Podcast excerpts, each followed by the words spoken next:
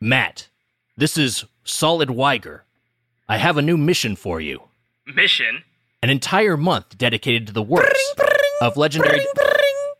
Hold on, I'm getting another. Someone Oh, else's. oh, okay. Someone else is calling. Hold on. Weird. All right. Uh, hello. It's still me. Oh, hold on. I'm just. You know, I'm gonna, I'm gonna put this to voicemail. Okay, I'm not. Hold on. Let me try to mute my notifications. Okay, here we go. Okay, Uh, an great. entire month dedicated to the games of Hideo Kojima. That's still. Dude. I'm still. Is that you? Is that no, you it's is that not. me? It's not me. Do you want to? Do you want to call me back? You want to hang Why up Why don't call I? me Yeah. I'll hang up. I'll try you again. Okay, so I'll just call you in a, in a second here. Okay. okay. Matt, this is Solid Weiger. I have a new mission for you. Okay, well, I got that part of it. You can just kind of pick up from where you were going. I, I yeah, but sh- Um, it's, now it just keeps. It doesn't stop. Now it's just constant. I can't con. You know what? Abort the mission. Th- That's it. Mission aborted. Matt, are you there? Matt? Matt? Matt! We infiltrate outer heaven and destroy the ultimate weapon in MSX2 classic Metal Gear.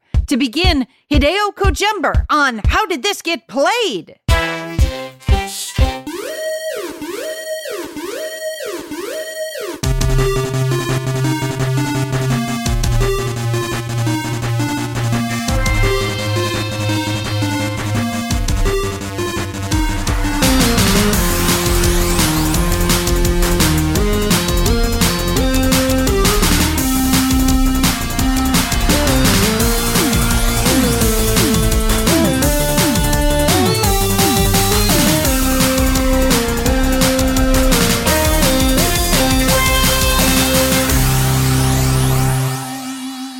Welcome to How Did This Get Played, a long form discussion of games bad, strange, and notable. I'm Nick Weiger, along with Heather Ann Campbell. Whoa! What was that? What was that? Whoa, holy shit. Are you trying to get ahead of the trolls, man? Are you trying to get ahead of them? Things are changing around here. Oh, shit. Weiger put his big boy pants on. That's right.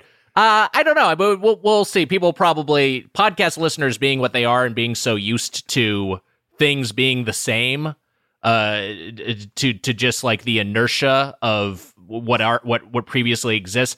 Uh, we might get some pushback for excising worst and weirdest in in favor of games bad, strange, and notable. But I feel like that more accurately encompasses what we cover on this show because sometimes we do cover a game that's just sort of noteworthy Yeah. Maybe noteworthy, but you know what? I'm going to change note notable to noteworthy. Wow. Uh, th- that's just Editing on the fly. And and uh, but that can just that can still be a fun discussion for. So I I don't know. I mean that that's that's what I am am advancing uh, as our new intro for the show. So we're wait, what what are the three? It's bad, strange, strange, and noteworthy. Yeah. bad, That's strange, and noteworthy. That's Yes. good. That's good. And you know what? That's a fucking t-shirt.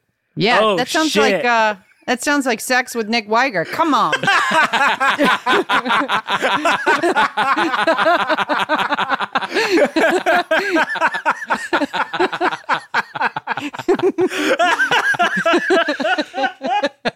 Oh, man. Wow. Well, I got to say, Hit us Nick, up on Twitter and Instagram at Get Played Pod or send us an email, getplayedpod at gmail.com or leave us a Show's voicemail over. at 616 play that's Uh, my name is Heather Ann Campbell, and I'm alongside our producer Matt Apodaca. hello, everyone. Hello, everyone, and welcome back, Bucket.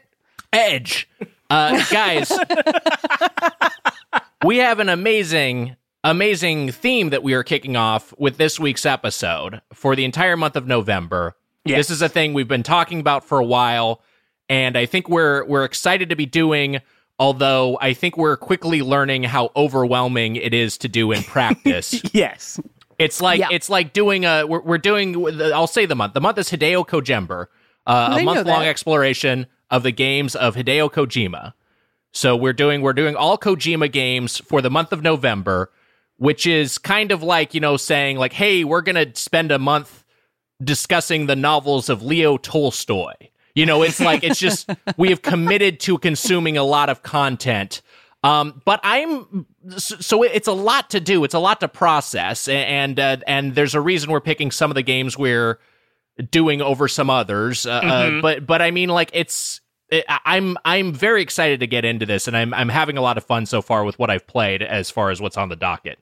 I was also I was supposed to have some time off here and I am not getting that time off. So I I was like, "Oh yeah, I got this. We're going to have all this free time. I'll wake up, I'll eat my breakfast, I'll exercise and then I'll Hideo Kojember my way through Kojember." But but I am not getting that. I, we are still working and so I'm I mean, I'm very grateful for my work and I'm, I don't want to sound like I'm complaining about my job, not at all. Not at all. Uh, but boy, oh boy, this this is doubling up. We're doubling up here. Did you try hitting them with one of these? But it's Kojember. What? You want to make me hitting up? work? But it's Kojember. oh, oh, I should hit up my boss with Yeah, that. Right. say try one of them. But then the problem is Heather's boss is going to say, "Bah humbug! I don't believe in the magic of Kojember."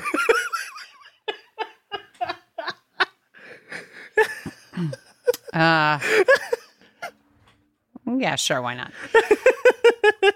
So, what are your guys' history? I mean, like, the, I, I I think part of why we want to talk about, we want to choose this topic. it- Wait, it- before we descend into gaming hell, it's time Oh, as yeah, shit, always sorry. to spend 70 seconds in gaming heaven. I see you. I see you, Nick. I see you trying to strip away our one of two functioning segments in this show. I'm, gonna, I'm not going to fucking let it happen. All right, go for it. Sneaky. Apodaca, why don't you start us off? Go for it, Heather. Oh man, so I have recently gotten a Mega SD, which is a cartridge that allows you to play um, uh, backup ROMs uh, and uh, for your for your Genesis or your Master System. Or, and here's the big kicker, your Sega CD. And as everybody on this podcast knows, I was a Sega kid. I have a great collection of Sega CD games, but my Sega CD drive is starting to sound pretty rattly. So, plugging this in and not having to worry about audio problems or like the constant, like, uh, it, it sounds like somebody drab, dragging a hubcap across the street. Like, it was bad sound. And I was like, this is going to go any day. So, I got the Mega SD and I've been playing Sega CD games in part for Hideo Kojember. And I recently, for the first time, tried Record of Lodoss War Sega CD. And the intro to that game almost made me cry. I beg you to look it up online because it is a sensitive, beautiful way to intro yourself into Time's a up. game. Yes. All right, I'll go. I'll go ahead and watch this right now. I mean, uh, because I, I I'll just open up a window and watch that. I, you know, I'm kind of made of stone, so I think it it'd kind of be hard to to flap me. Let's see. Let's go ahead and watch this. Are you? Wait, hold on. Are you- Oh, I gotta stop. So what the listener needs to know is that Nick Weiger's camera was off for the beginning of this podcast from start until right about now when he had Uh-huh. a visual joke for us. It was worth it. We all agree it's worth it. Yeah, we It was are. no, people are writing about it right now. I'm hearing all about it. They're saying they're going that bit was gangbusters. Um, I'm also playing Hades. I still loving Hades. We're done. You Can't don't get even enough like this segment. Why are you up, cheering Nick. it? Why are you going, man? I'm in love Like, with Aphrodite and stop it. Dionysus. What? Loving Hades. That, a very there he horny goes game. again, talking about which Greek uh, deities he loves. Uh, you guys played the game, you'd understand. Uh, let's. So Hideo Kojima. Part part of why we wanted to do this theme, part of why we wanted to do Kojember, is that Matt and I, you know, both love the the the Metal Gear franchise, and um. Uh, but Heather uh, uh, Kojima is one of and and all three of us loved Death Stranding. Just Death Stranding, just like a fucking Yes. favorite game of the generation tier, just like fucking unmissable experience. Um, and and uh, so part of why we want to talk about this though is that Heather, you have something of a blind spot, if I can say so, in terms of Kojima, in that you haven't played a lot of his games other than Death Yeah, I- Stranding. I have I have played zero Kojima games until this month before Death Stranding. Wow. So zero. Um and that I, I knew I tried Metal Gear Solid. Here's what happened. I tried Metal Gear Solid when it came out. Mm-hmm. And I was so put off by the control scheme and by like the sort of just like grim militant aesthetic of it. I was like, well, this game's not for me and never ever dipped my toe back into that pool. And that's Yeah. that's on me. I've read essays about how good this series is and I never I was like, well, wow, what an incredible experience this other person had, not assuming that I would have a shared experience in a Kojima game. Um and and I've got I've got his like I've got his uh Sega CD game on Sega CD now Yeah. and it's uh, I, I'm I'm telling you guys it was I've missed out on 28 years of great games because of this blind spot. I'm really excited about the month. Um, yeah. uh, What I'll say is, uh, uh, like, uh, other than the Metal Gear franchise, I haven't really messed around with Kojima's other works, and that's what I'm excited to explore. It would you you with the game you're talking about is Snatcher. Uh, Yeah. Which is one of the ones we are going to review on this show that I'm just getting my feet wet as of this record. Uh, but it is, uh, it's just like a really, again, just his world building is so cool. And I understand your reticence to get into Metal Gear Solid because if you're just starting to play it, I, you know, like it does kind of just feel like okay, this could uh, at, at least at the very beginning is, or at least in the first little stretch of the of the that you know, uh, uh, Shadow Moses Island, um, uh, that whole infiltration mission, it can feel a little bit like oh yeah, well this is like what any sort of military game. This is like a Call of Duty, uh, you know, uh, but Yeah. It's like and even though that game predates the call of duty franchise anyway uh but as you, uh, but as you get into it i think if you'd reach the point where you learn that uh one of your collaborators code names is a portmanteau of otaku convention you would have been completely on board heather Yeah. I didn't I didn't even know there were mechs in Metal Yes. Gear until I read articles about Metal Gear Solid 2. And at that point I was like, well, f- I've fucking lo- I'm I'm no longer or like I'm I'm not I'm not here for it. right Like when a mech showed up in this game, I was like, aha, I knew this was coming, sort of. But I, I uh, yeah, I, I really, I, those first 20, 30 minutes of the game, I'm not the kind of person who likes a Call of Duty game. And so I was just like, Ugh, I don't want to fucking walk around and like kill or like not kill or whatever yes to people. Like, I'm not into this. Um, the uh, it, it's and the mech is the titular Metal Gear. Like that's like the you know the the the Metal Gears we're talking about are are mechs. Interestingly, and and we'll as we get into this game, we'll talk about it in more depth. But that was one of the things that was cut when they ported this game. Uh, when they ported this week's game, Metal Gear from uh, MSX to NES, is they cut the the the Metal Gear encounter at the very end. There's no mech at all. It's a supercomputer instead. Yeah. No, what, what are you, are you saying that to me? Like, I don't know it. I know it. we have people who are listening to the show. I, I read up who on maybe this. don't know it. I read up on this. I, I did my homework. I played the game. I know if you go by our listens, it maybe seems like this podcast is just for the three of us, but uh, there is in fact a listenership. Look, There's an audience. Uh, but yes, I, I will. I, I want to say. Oh, go, go on, Heather, please. I, I also want to say I'm gonna I'm uh, this month is gonna be a lot of me like like putting forward like I talk a big game about games like I'm oh I've got this big game collection I've got a fucking shelf of Super Nintendo like oh I've Sega CD like uh, like I talk a big I'm learning so much about video games this month hundred percent.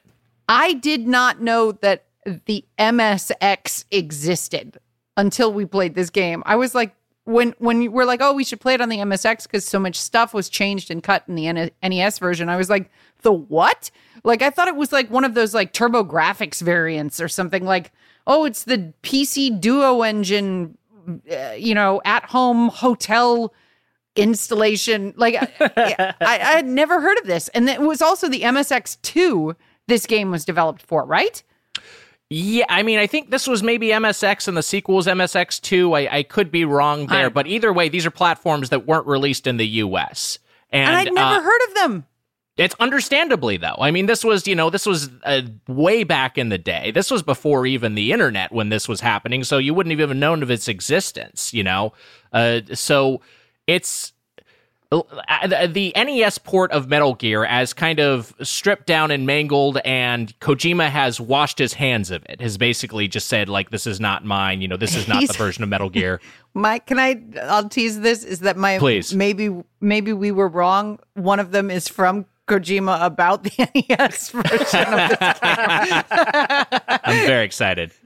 Um, but the but it, it's but also the NES version because of its popularity in North America was you know such an important entry in the franchise. It's, it was what introduced me to the series, and it sold like a insanely. It sold like a million copies in the U.S. Um, and it's still a very playable game. It's just got a lot that's that's changed from its from the creator's original vision. But uh, let, let's step back for a second. I do want to talk about Kojima a little bit. And you know, you talked about your blind spots, uh, or you talked about a little bit about things you were learning, Heather, and and and your own blind spot. And for me, what I'll say is, even as a fan of of the Metal Gear series, what I've just encountered is much like Solid Snake's uh, accelerated aging, as I have been aging uh, I you know you just miss out on certain games, and so I've the games I've never played are and they're not ones we're visiting for this month, but I've never played Metal Gear Solid four or five. And if I go back to me playing Metal Gear Solid uh, on PlayStation One or Metal Gear Solid Two and and, and uh, you know on PlayStation Two, the idea that I would jump you would jump ahead a decade and change, and I'd just be like so busy with adult responsibilities, fucking working garbage jobs and et cetera, all that sort of shit, that I would like miss out on parts four and five. It would, it would seem unthinkable, but I just, I've never, I didn't get around to playing them at the time, and then I haven't revisited them since. So I, I don't know. I mean, like, it's, it's, it, it, just revisiting the series and looking through all the lore and everything, it's been interesting because this is such a such a series with so, such in such unbelievable lore it's been interesting to, to recognize they own the, the the parts that I have where I'm just like, oh yeah, I I I didn't play this entry, or yeah, I'm not as uh, not super familiar with this uh, you know this part.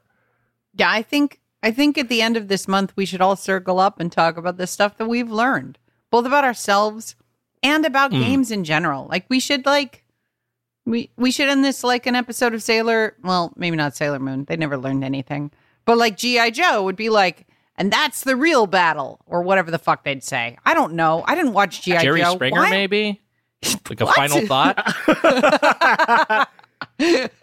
That's more of the tone for sure. Yeah. um, I, I, I, am curious, uh, and, and Matt, I want to hear a little bit of, of your thoughts uh, on on Kojima as well, or, or or the Metal Gear series, or or just uh, like I don't know, fucking anything you want to say. Um. I, well, here's what I'll say. I so I grew up uh, in the i mean i would watch my uncle i've talked about this before i used to watch my uncle play games like more than i would play games myself. I would go over yes. to my grandma's house and then watch my uncle just play whatever new game he got. And sometimes i wouldn't be very interested um, or in other times i would just be like i don't know what i'm watching and i can't stop. And one of those was metal gear. And i was like i don't know why this speaks to me but I was very into it. I watched him like go all the way through Metal Gear and Metal Gear uh, Two, um, or you know Metal Gear Solid One and Two, and um, I guess my my first Metal Gear that I played on my own was um, Metal Gear Solid Three Snake Eater, which I've said is one of my all time favorite games. Yes. Period. I think Um, you know the best of the series, it, it, and again, you know, I have a couple. I have some games I haven't played in the series, but uh, but if you kind of, ju- it seems like the consensus is that Metal Gear Solid Three is the best in the series. It's so good, and I've messed around with four and five a little bit, but just like they seemed so big Mm-hmm. that I was just like I. I'm daunted by the size of like and scope of this, so I just never finished them. But um, I Metal Gear Solid Three for me was like the first game that I played where I felt like I wasn't playing games for kids anymore. Or Hmm. I was like, instead of like a, a game based off a movie that I liked, or just like, Right. uh, you know, a, a game that seems like it was for kids. I was like, oh shit, this is like, this is, um, this is a grown up game. Uh, but I, so I love that game. And I also played, um, I've only played that Metal Gear myself and, um, uh, Peace Walker for the PSP. Oh, yes. um, which is also great, and and I think set in a similar time to um, Snake Eater. Oh, and then my other only experience with it is uh, Death Stranding, which I've been texting you guys. I'm, uh, yeah, you know, we'll get into. Well, I, well, maybe we'll t- hear more about that someday. I mean, we could just we could just tell the audience the schedule. We have could a we schedule. could we have a We Sure, schedule. let's do like, it. Let's do it. Okay, so right now you're about to hear us talk about Metal Gear. That's this episode. Next, Snatcher, right? Then Metal Gear Solid 2, um, Sons of Liberty. Sons of Liberty. uh, and then after that, we're talking PT, baby. We're going to go PT. And then after that, Death Stranding Part 2. Five Mondays in Kojember. How lucky are we? Wow. It's a Kojember miracle. God bless us, everyone. Um, oh, look, Heather's boss's heart has turned. He believes in Kojember now.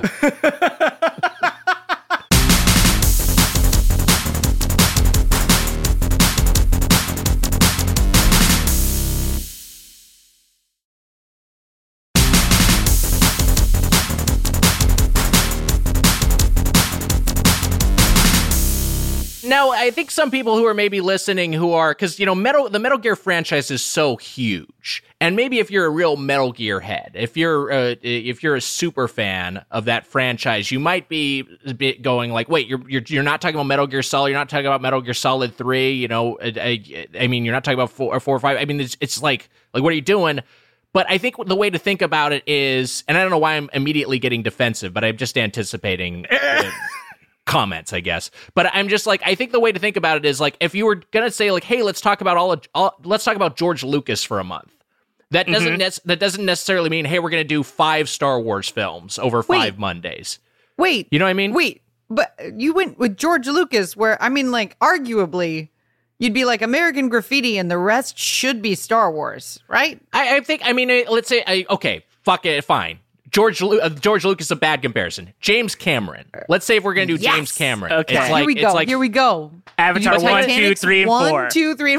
Wait, did we just do the same bit? I said, but I did Avatar. oh, okay. I said Titanic. But yeah, in a hypothetical future where all five Avatar movies have come out and all in sequence become the biggest uh, movies in box office history, uh, I, I, I like in that future.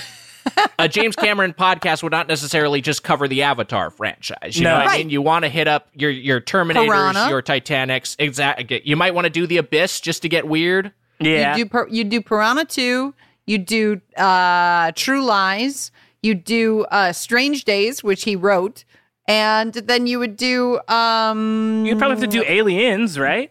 Aliens. Yeah. Aliens as an option.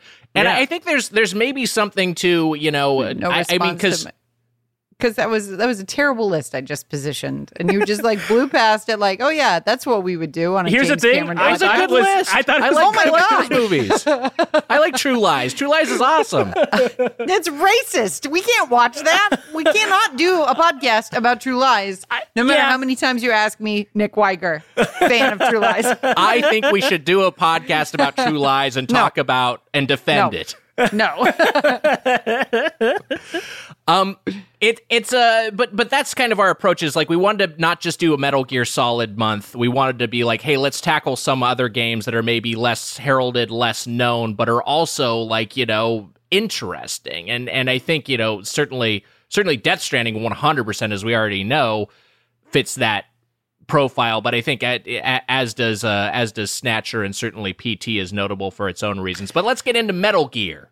Wait, Great. before we do, I want to say that uh, we also flirted with the idea of doing Policenauts. And so I investigated uh, how to uh, play Policenauts on Saturn, which is the uncut version of Policenauts. Finally Much like a got it Policenaut running. yourself. Should I turn my camera off?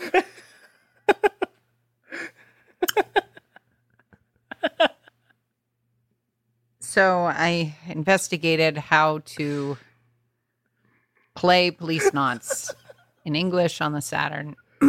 and I've only played the first, I don't know, three minutes of that game, and it's fucking crazy already. It starts with live action footage of a bunch of people going to space.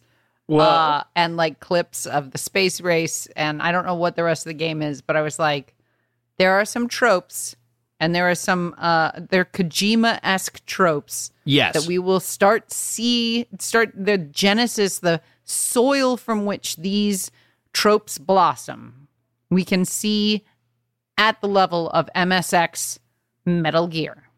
One one hundred percent. You're absolutely right. A lot of a lot of themes, a lot of characters, a lot of just like you know names of things are just are just set up in in this in this his first uh first game.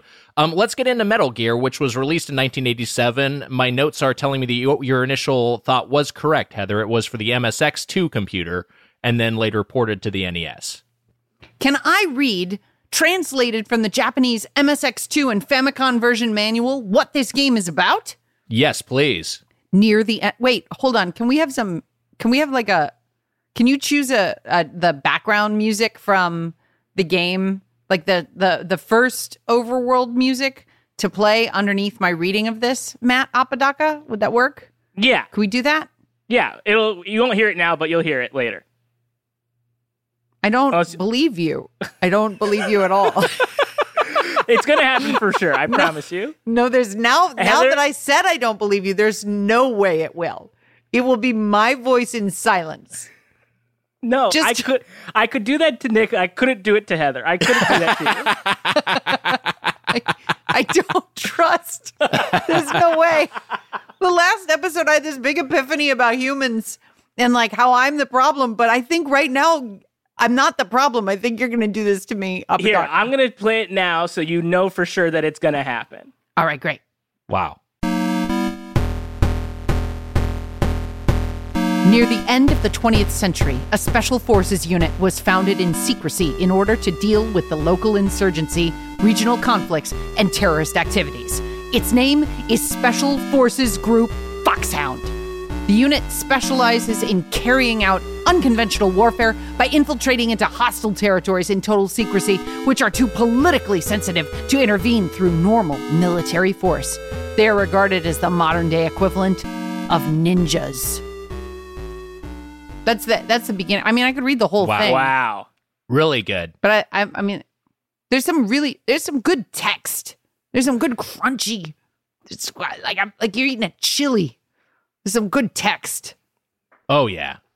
Uh, hey, while while we're uh, that umami text, you know, that just sort of that really savory text, God. really sinking Yeah. your teeth into. Yeah. While we're while we're reading uh, from the manual, can I read uh, the uh, from the US NES manual, which was which has some invented, weird, non-canonical '80s jingoistic lore that is Please. uh, maybe offensive on the level of True Lies. Wow. Uh, Matt, Here- Matt, Matt, put some music under this, please. oh no! All right. Vermon CaTaffy, terrorist at large.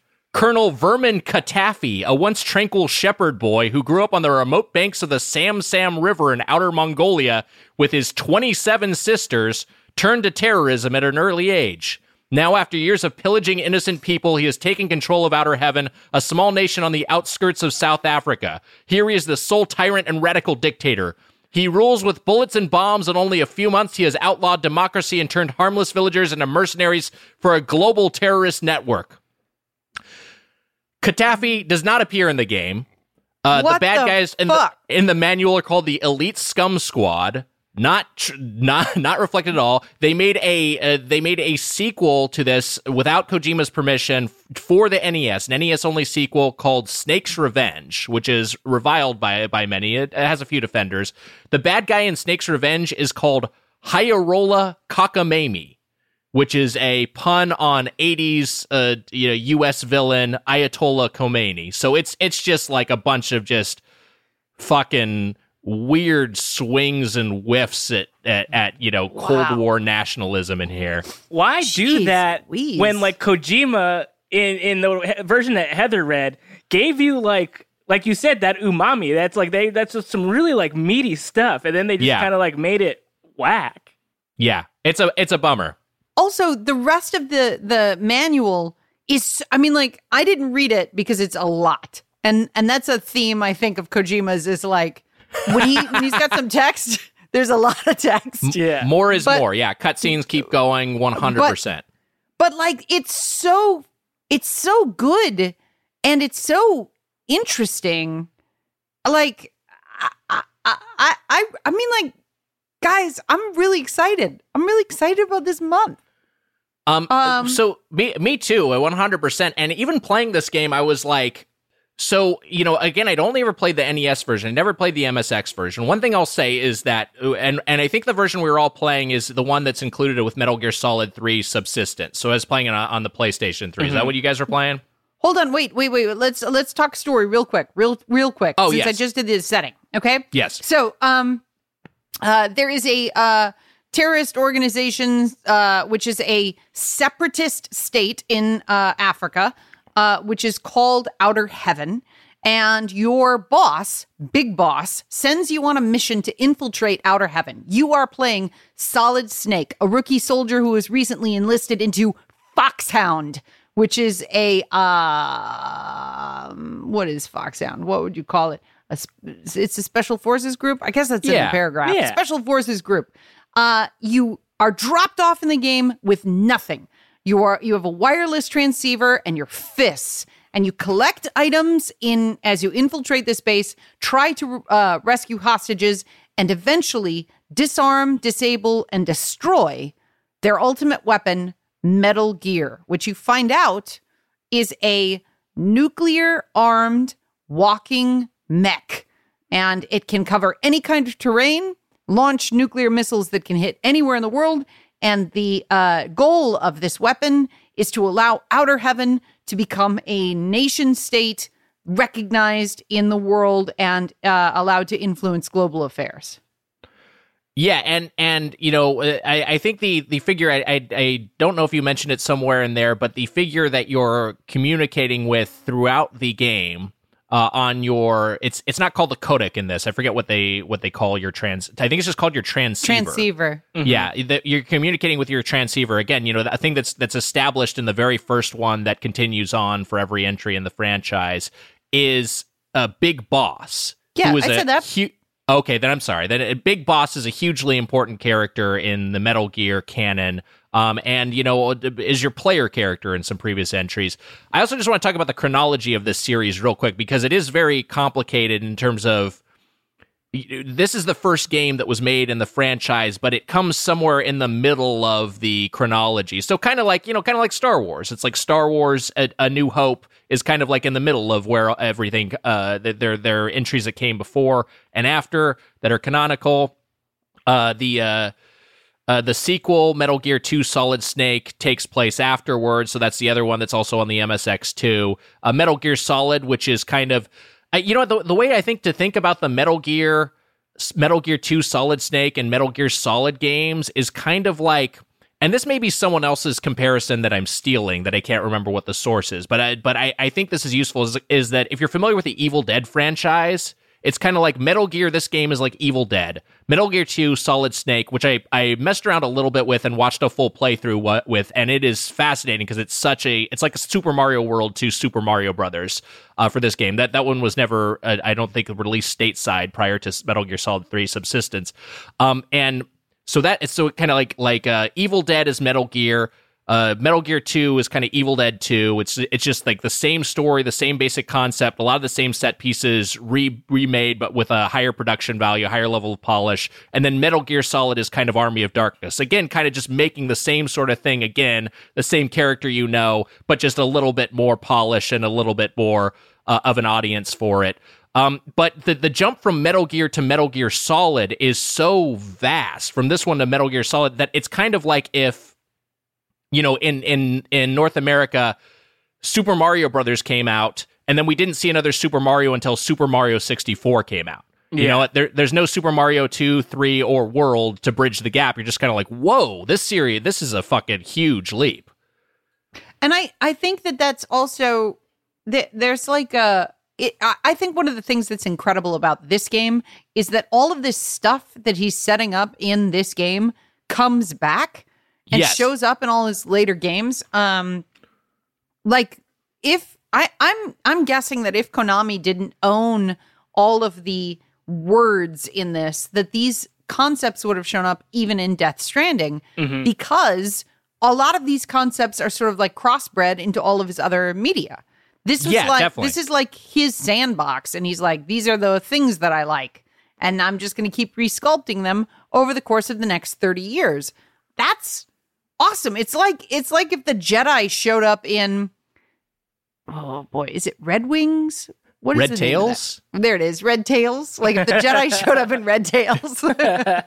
Indiana Jones shows up in Radioland Murders. It's like, Yeah. all right. um, yeah, it, it, you're absolutely right. It's it's fucking awesome, and I, I just like the lore for this is so complicated and so incomprehensible. Even if you're, you have to be like a scholar. You have to be like someone who studies like Proust. Uh, but for Kojima to really understand and, and decipher everything that's going on here, it's kind of like like I feel like the Metal Gear franchise is for people who felt like the narrative in Kingdom Hearts was too straightforward.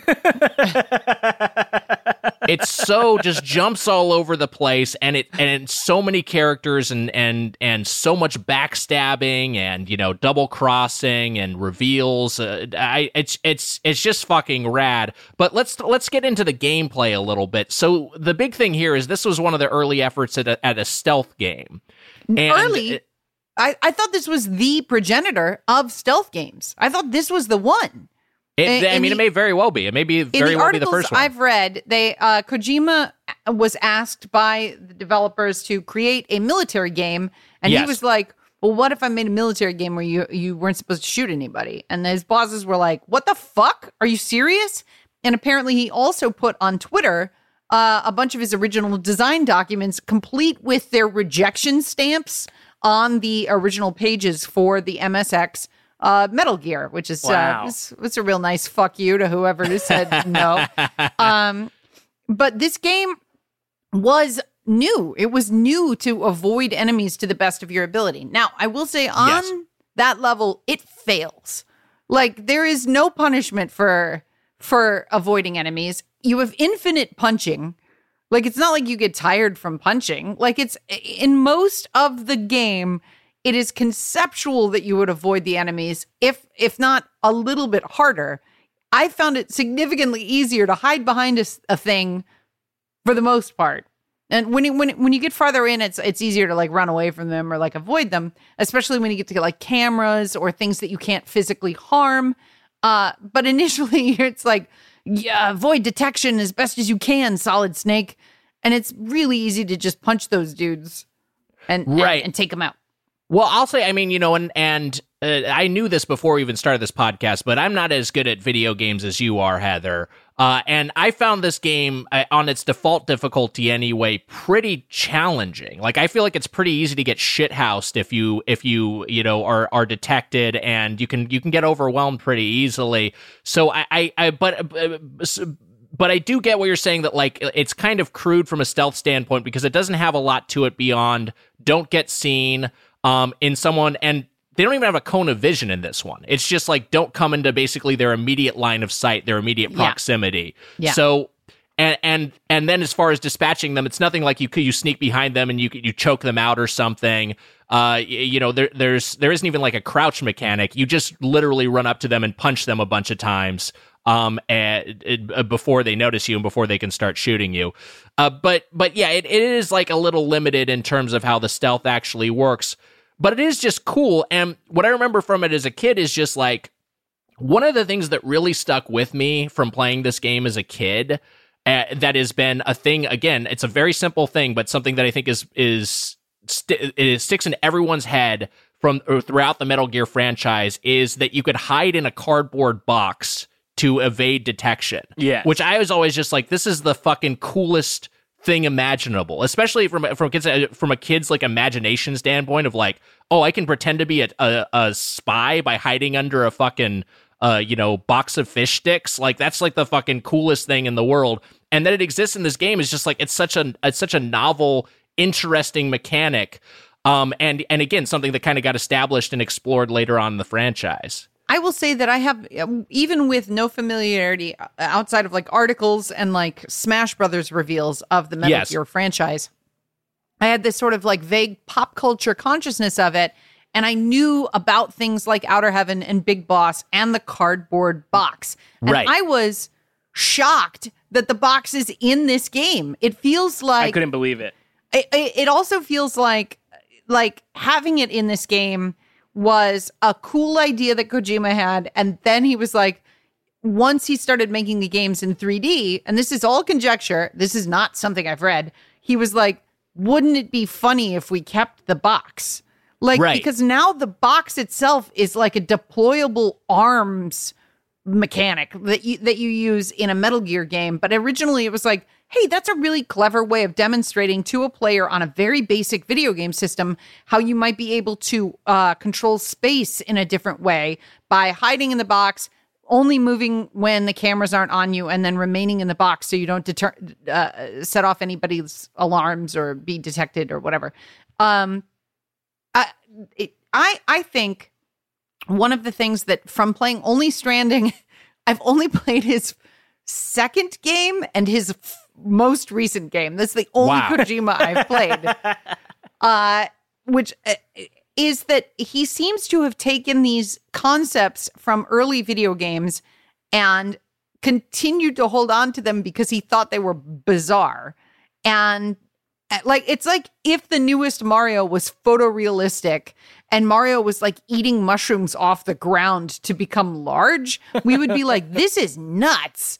Uh, but he's done it with all these like they were necessary elements of gameplay in this first Metal Gear. Does that make sense? Yeah, one hundred percent, and and you know like uh, uh, uh, other elements like the gas mask and you know because the the mine detector, um, the infrared goggles, things that you discover and and need to progress.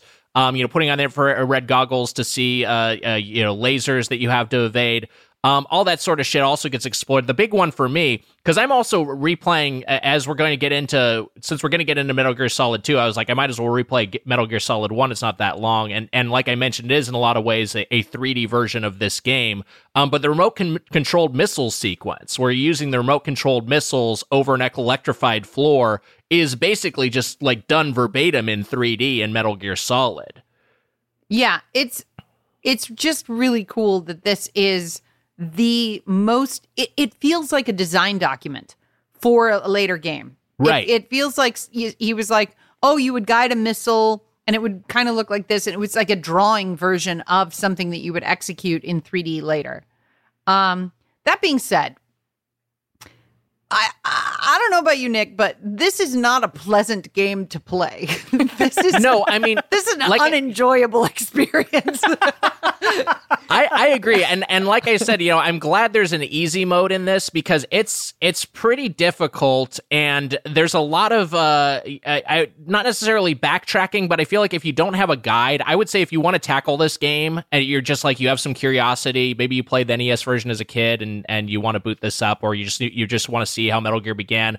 Get a walkthrough and play it on easy mode. Yeah. because it's just it's it's uh, like a lot of the stuff you can miss things that you need because you didn't go in the right truck, and the, the you want the the leftmost truck is the one that has the item that you need to progress, and the one in the middle is filled with uh, you know uh three guys with guns who are going to completely shithouse you. It's just like some of the stuff it feels like is you know very early uh, 8-bit design thing uh, uh, that that hasn't aged well. Yeah, it feel the feeling I had of this game was like I was I had a hard loaf of country bread with no condiments, and pe- somebody was like, "Yeah, but later though, this will be used to make a sandwich." Like it is unenjoyable. it is unenjoyable to eat that bread like just hard and raw. Uh, there's there's a gameplay mechanic where you up you h- rescue hostages to upgrade your rank, right? If Yes. you miss hostages and you don't become ultimate rank, the last couple of guys won't talk to you. Like there's ways to get locked in the game, uh, unable to progress because you are either hostages have died or it's. I mean, it's unforgiving and it's it's grim. Like the color palette is like gray and green and brown and black. It is Yes. not. I it I I want I want to be a fangirl and be like, oh my god, it was such an incredible experience. Like, wow, what a Koji. But like, this was not fun.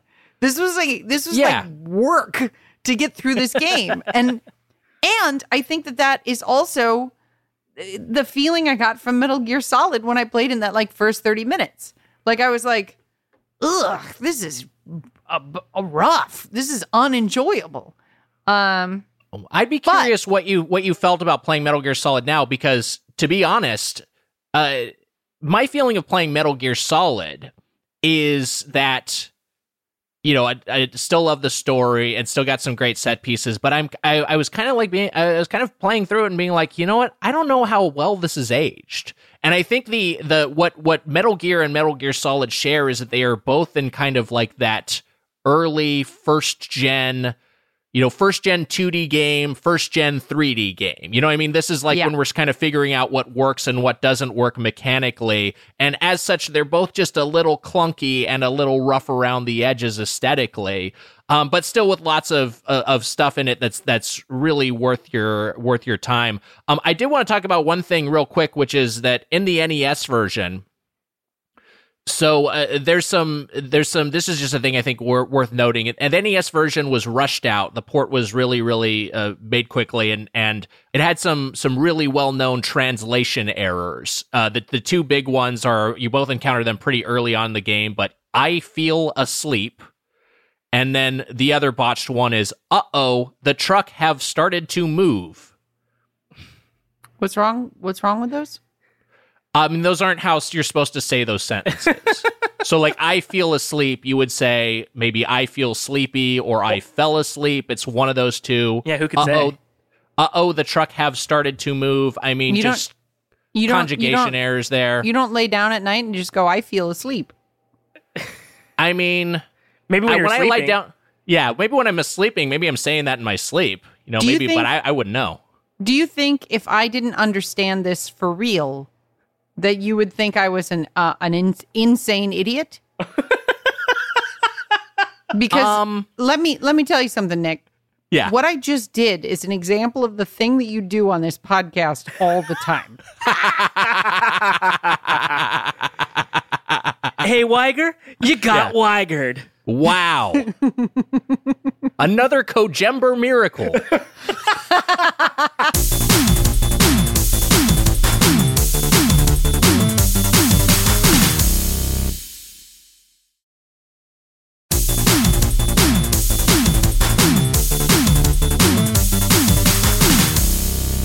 Can I say something about? Uh, it's clear from this game, from the get go, that Kojima really likes um, movies. Like Yeah. the the robots in the movie or in this game are called Arnold's, right? yes. uh, which are a reference to Terminator, and I guess had to be changed in subsequent versions of the game. Um, the cover art now, I'm a little bummed because I'm going to sell it one way and then I'm going to reveal some information. The cover art from this game is just a tracing of Kyle Reese from Terminator. Like that's the cover art. Unfortunately, uh, Kojima had nothing to do with that, so I, I can't be like, oh, another reference. But I'd like to. Can we just like retcon it and say That's it. that he that he was like that was his idea? it.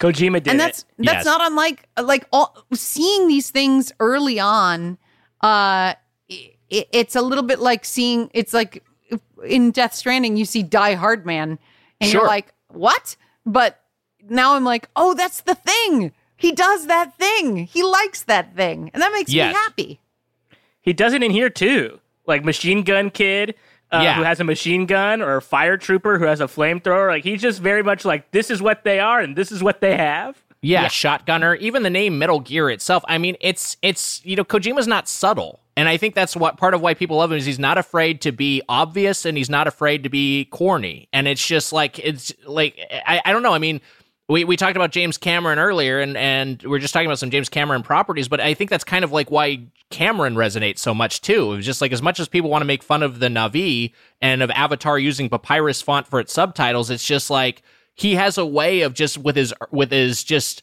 putting stuff on the surface and making things obvious uh, uh, of of and ending up exploring universal themes that have a lot of appeal to people. Yeah, he's he a makes- former truck driver and he's making movies for regular people Yeah, And I sure. like it. I like it. And that's going to get me canceled in 10 years. For sure, that's going to get me canceled. Um, one one bit of trivia that I liked as, as I was researching this. So one of Kojima's big influences, other than Super Mario Brothers, was a Yuji Horii game. Yuji Horii developed Dragon Quest, a legendary figure. Uh, he made a game called the Portopia Serial Murder Case, which is a first person adventure game, um, similar to Snatcher, uh, which we're we're playing uh, uh, in the future.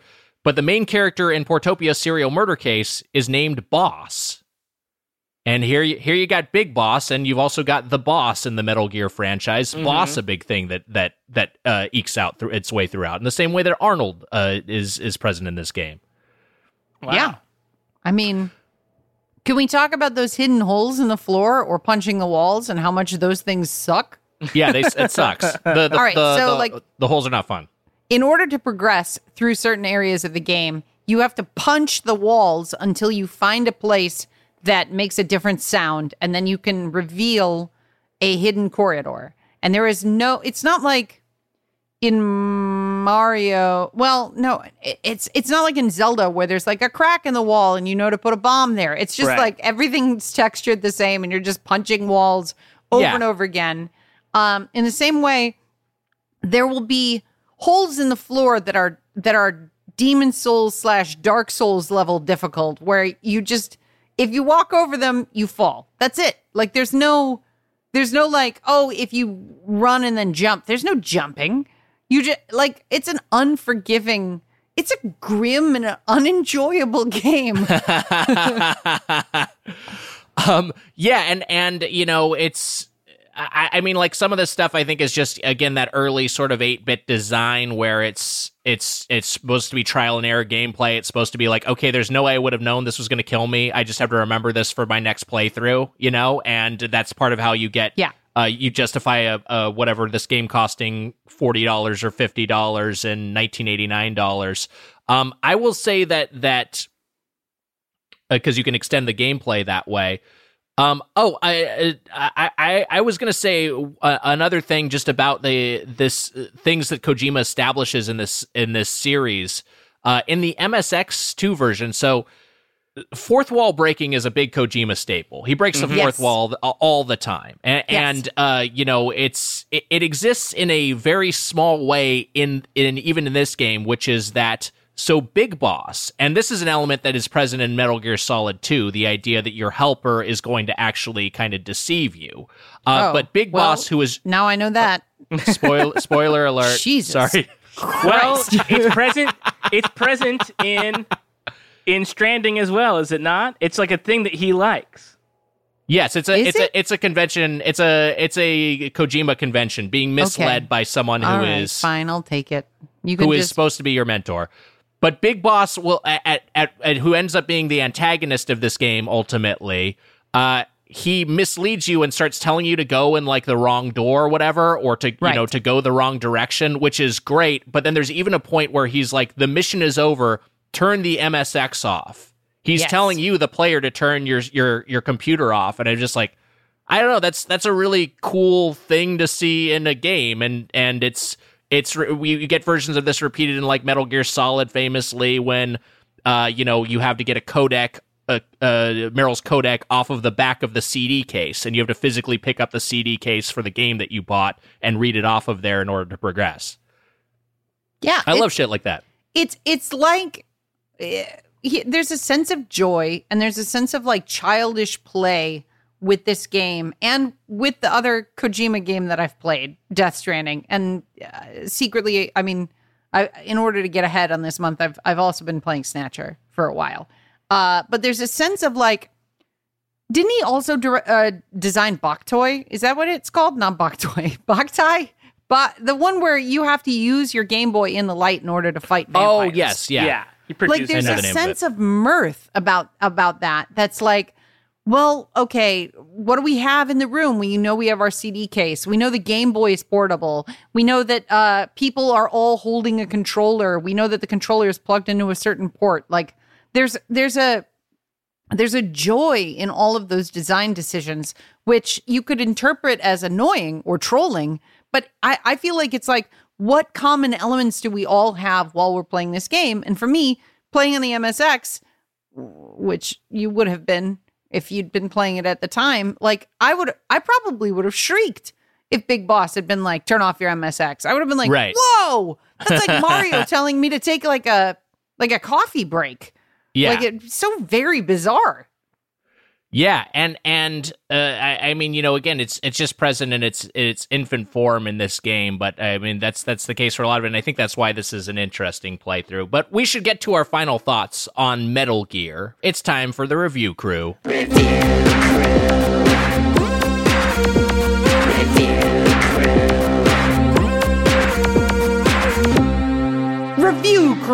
Uh, it, it- so so what? Sum up our thoughts on this game and give it a numerical decimal rating. I can begin.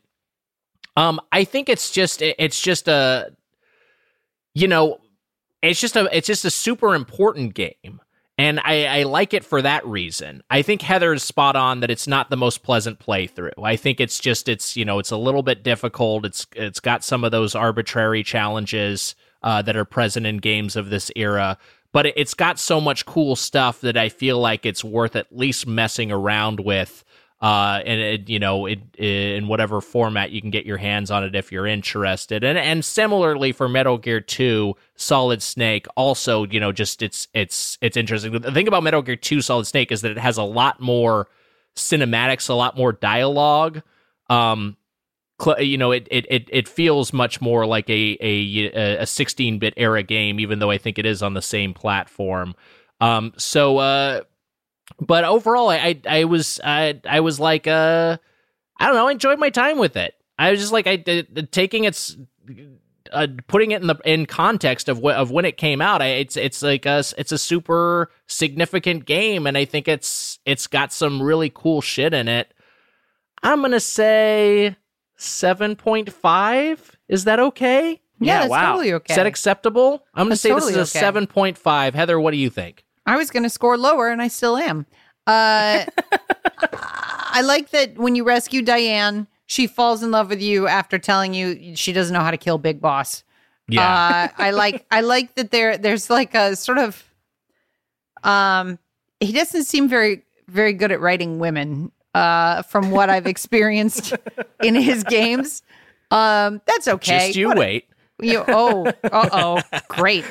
Um I really love the music when you are fighting Metal Gear. And I will be honest, this game was so grueling and like unenjoyable that I was like, okay, I, I only have a certain number of hours this month to play all these games. Right. So I played about, I don't know, half, maybe 60, 70% of this game, and then was like, I cannot do another room that looks exactly like another room. I have to just watch the rest of this. Uh, so I did not actually play this sequence, but after you beat Metal Gear, the coolest fucking music plays. Apodaca, why don't you hit it? Because the bass is going to explode. And so you got to get out of there. And you haven't fought Big Boss yet, but he's like waiting for you. This is a fucking good jam. I love these tunes. It's good stuff. Um, so it's a remarkable game in that it sets up. It's like watching a Spielberg student film, uh, where like E.T. and Indiana Jones and the Holocaust all appear, and you're like, oh man, this is going to really set up his entire. There's a dinosaur. Uh, I'm going to give this a seven because it Wow. was not fun. It was it was not fun at all. Um, but yeah, uh, that's it. Apodaca, what do you got?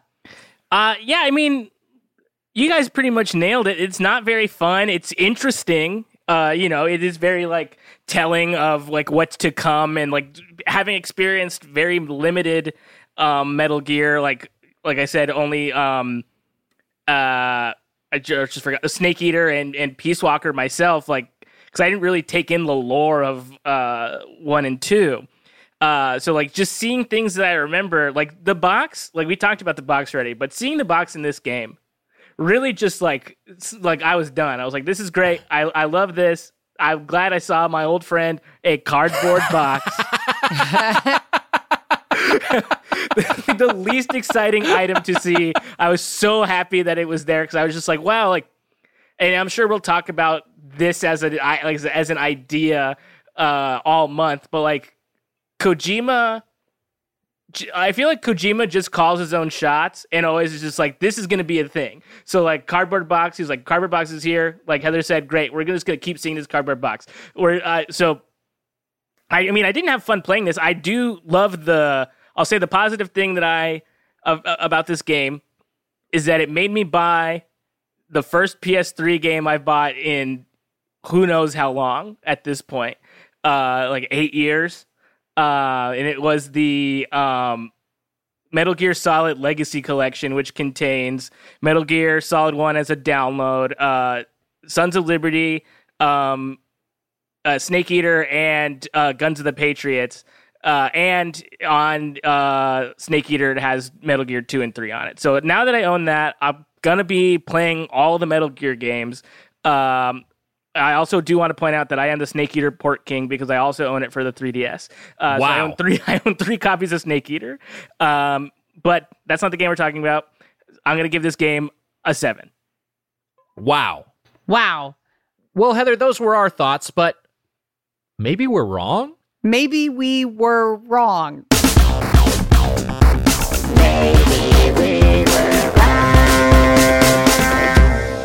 The uh, internet is full of contrarian opinions about all of your beloved things. And we have scoured the internet to find opinions about this game that aren't quite in line with ours.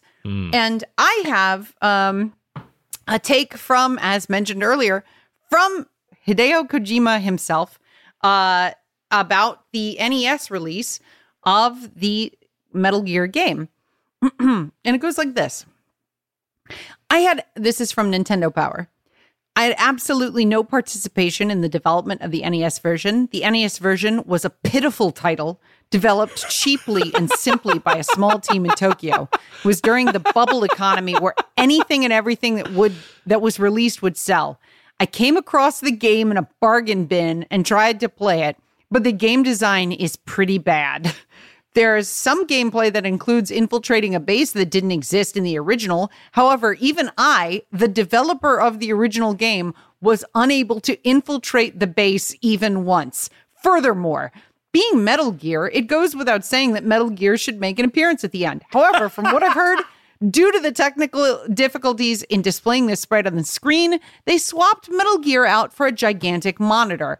That made me see that whoever created the game had no sliver of appreciation for the players. However, even though it was an abomination, it was during the bubble economy and it sold millions overseas. The title has only soiled my reputation. Wow. Wow. That's unbelievable. yeah. That was a Nintendo Power? That was in Nintendo Power, which uh, used to do like developer interviews, and they apparently printed that entire. Jesus. It's like the most incendiary thing I've ever heard in Nintendo in the pages of Nintendo Power. it's unbelievable. I got a GameFAQs review by Cynics. Subject This is what started it all? It baffles me how people can take games like Friday the 13th and claim they suck because of the sound graphics and challenge. You can understand what you need to do right away in that game, and at least if you attack, you can make an attempt again if you miss rather than die. And Kojima and Konami have continued the fine tradition of making these games irritable and boring through MGS and the horrendous Metal Gear Acid. If this is what fans clamor for, then I'm no fan. Jumps off bandwagon, rating one. Wow. Wow. I have I have one more. That was also se- by Hideo Kojima. I have a third one from Hideo Kojima under the name Ninja Turtle Pickle on Reddit. um, and uh, he writes about the MSX version. I, it's not Kojima. Please don't. If you are on Twitter, don't please. I know that it's not him. That's the joke. It's how you do. You establish the pattern and then you continue the pattern. Anyway, Ninja Turtle Pickle writes. I love Metal Gear and I love old bit games, but fuck this game to hell. I will never play this shit again. That's it. And it's got eight upvotes. Wow. I wonder how like it, it's I, I just the hostility to this is is fascinating because I, I like I think it's it's got elements where like we said that, that haven't aged well, but I don't know. It's it's it's still like an just a just an interesting game. I don't know where I'm going with this. I'm just like I like I, this is what it's it's surprising to me that it, that there, there's just such a harsh negativity to it. Yeah. Oh, that's because of the world, Nick. That's the world. That's true. I forgot about the world. the world is uh it's miserable out there and, Yeah. and everybody's upset and angry and so they uh they they they play a game and they don't like it and it ruins their life uh and i can understand that being that our podcast used to be the worst and weirdness weirdest but now we're the bad strange and note notable Noteworthy. no- no- noteworthy Worthy. Fuck, it just doesn't work, does it? No, read your T-shirt, Heather. It's right there. We're going back to worst and weirdest. Cancel Kojember. oh God. We're doing Pac-Man 2 next week. It's time for the question block. that it was my attempt at the um the the alert oh, sound the alert sound. I like that.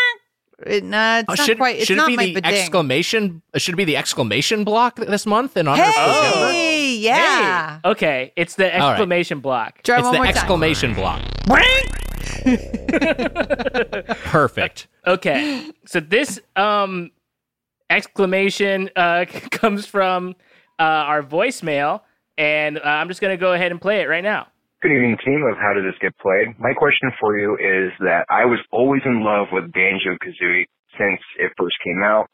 Then the sequel for the second one came out, Banjo and Tooie. And then I was completely uh, just dismayed on when it switched over to Xbox and they converted it into some kind of like almost like a Grand Theft Auto kind of series. So my question for you guys is, what was a sequel that you guys fell in love with, and then after they created a new one, they took it into a complete dir- different direction and completely ruined the series? Thank you, and have a good day. Wow, great question. Very Great pleasant question. caller. Yes. Uh, I thank think you it- so Metal- much. Banjo Kazooie Nuts and Bolts, I think, was the one where they added uh, these these vehicular elements.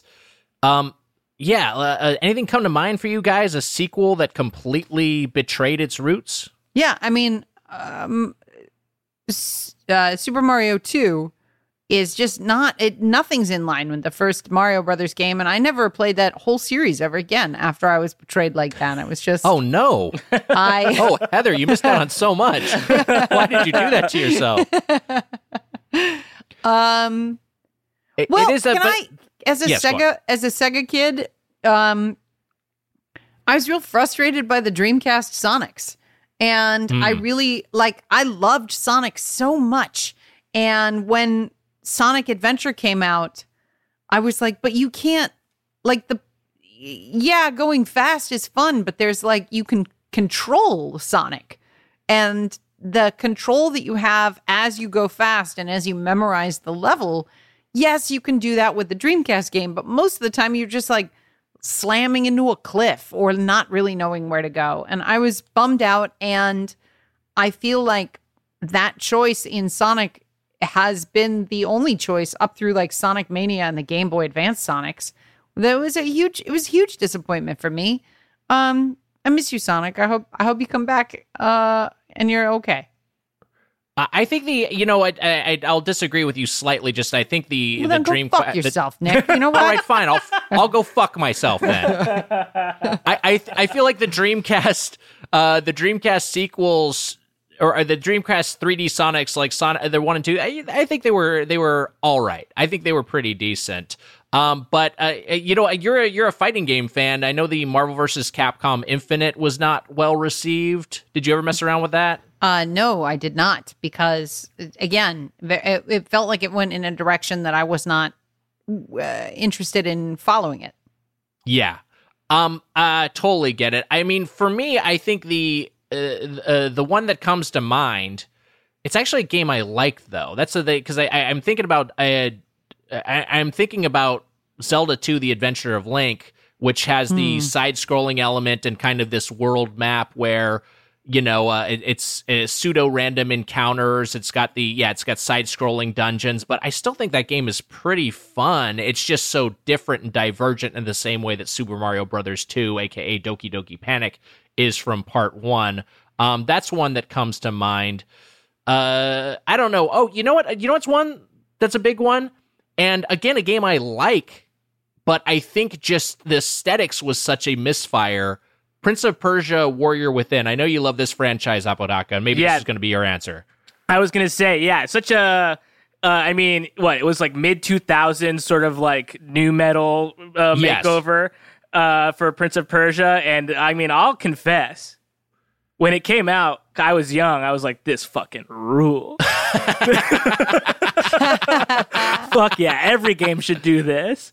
Um, but like, yeah, going back to it, it is such um, uh, it's so corny because I think they were trying to compete with God of War and they they took the wrong thing Right. away. They, they could have just made it bloodier. Uh, instead, they were like, no, he's also uh, he also uh, likes rock. He also Yeah. rocks. Any fucks. Yeah, and he fucks. Um, I, I- as far as franchises uh, in general, I, I think a big one is Star Fox. Like, because Star Fox, I feel like has how long has it been since there's been like a really good Star Fox? Has it been since Star Fox sixty four? Was that the last one where it's just like I mean, Star Fox Adventures was not good, and uh, you know I think it, some of the some of the the the th- uh, I can't remember there was a DS or a 3DS Star Fox. Um, Star Fox Armada wasn't very good. Uh, it's it's just like uh, that feels like one where they need to reclaim that franchise and they need to figure that out. Yeah, my only experience with Star Fox is through Smash Brothers. There's like a slew of Nintendo characters where I'm like, I don't even know what your thing is, but I know that you're you're also here because everyone's here. Incineroar, who the fuck are you? Well, I know that that's from Pokemon yeah, you know it. I know you Come know on. Incineroar.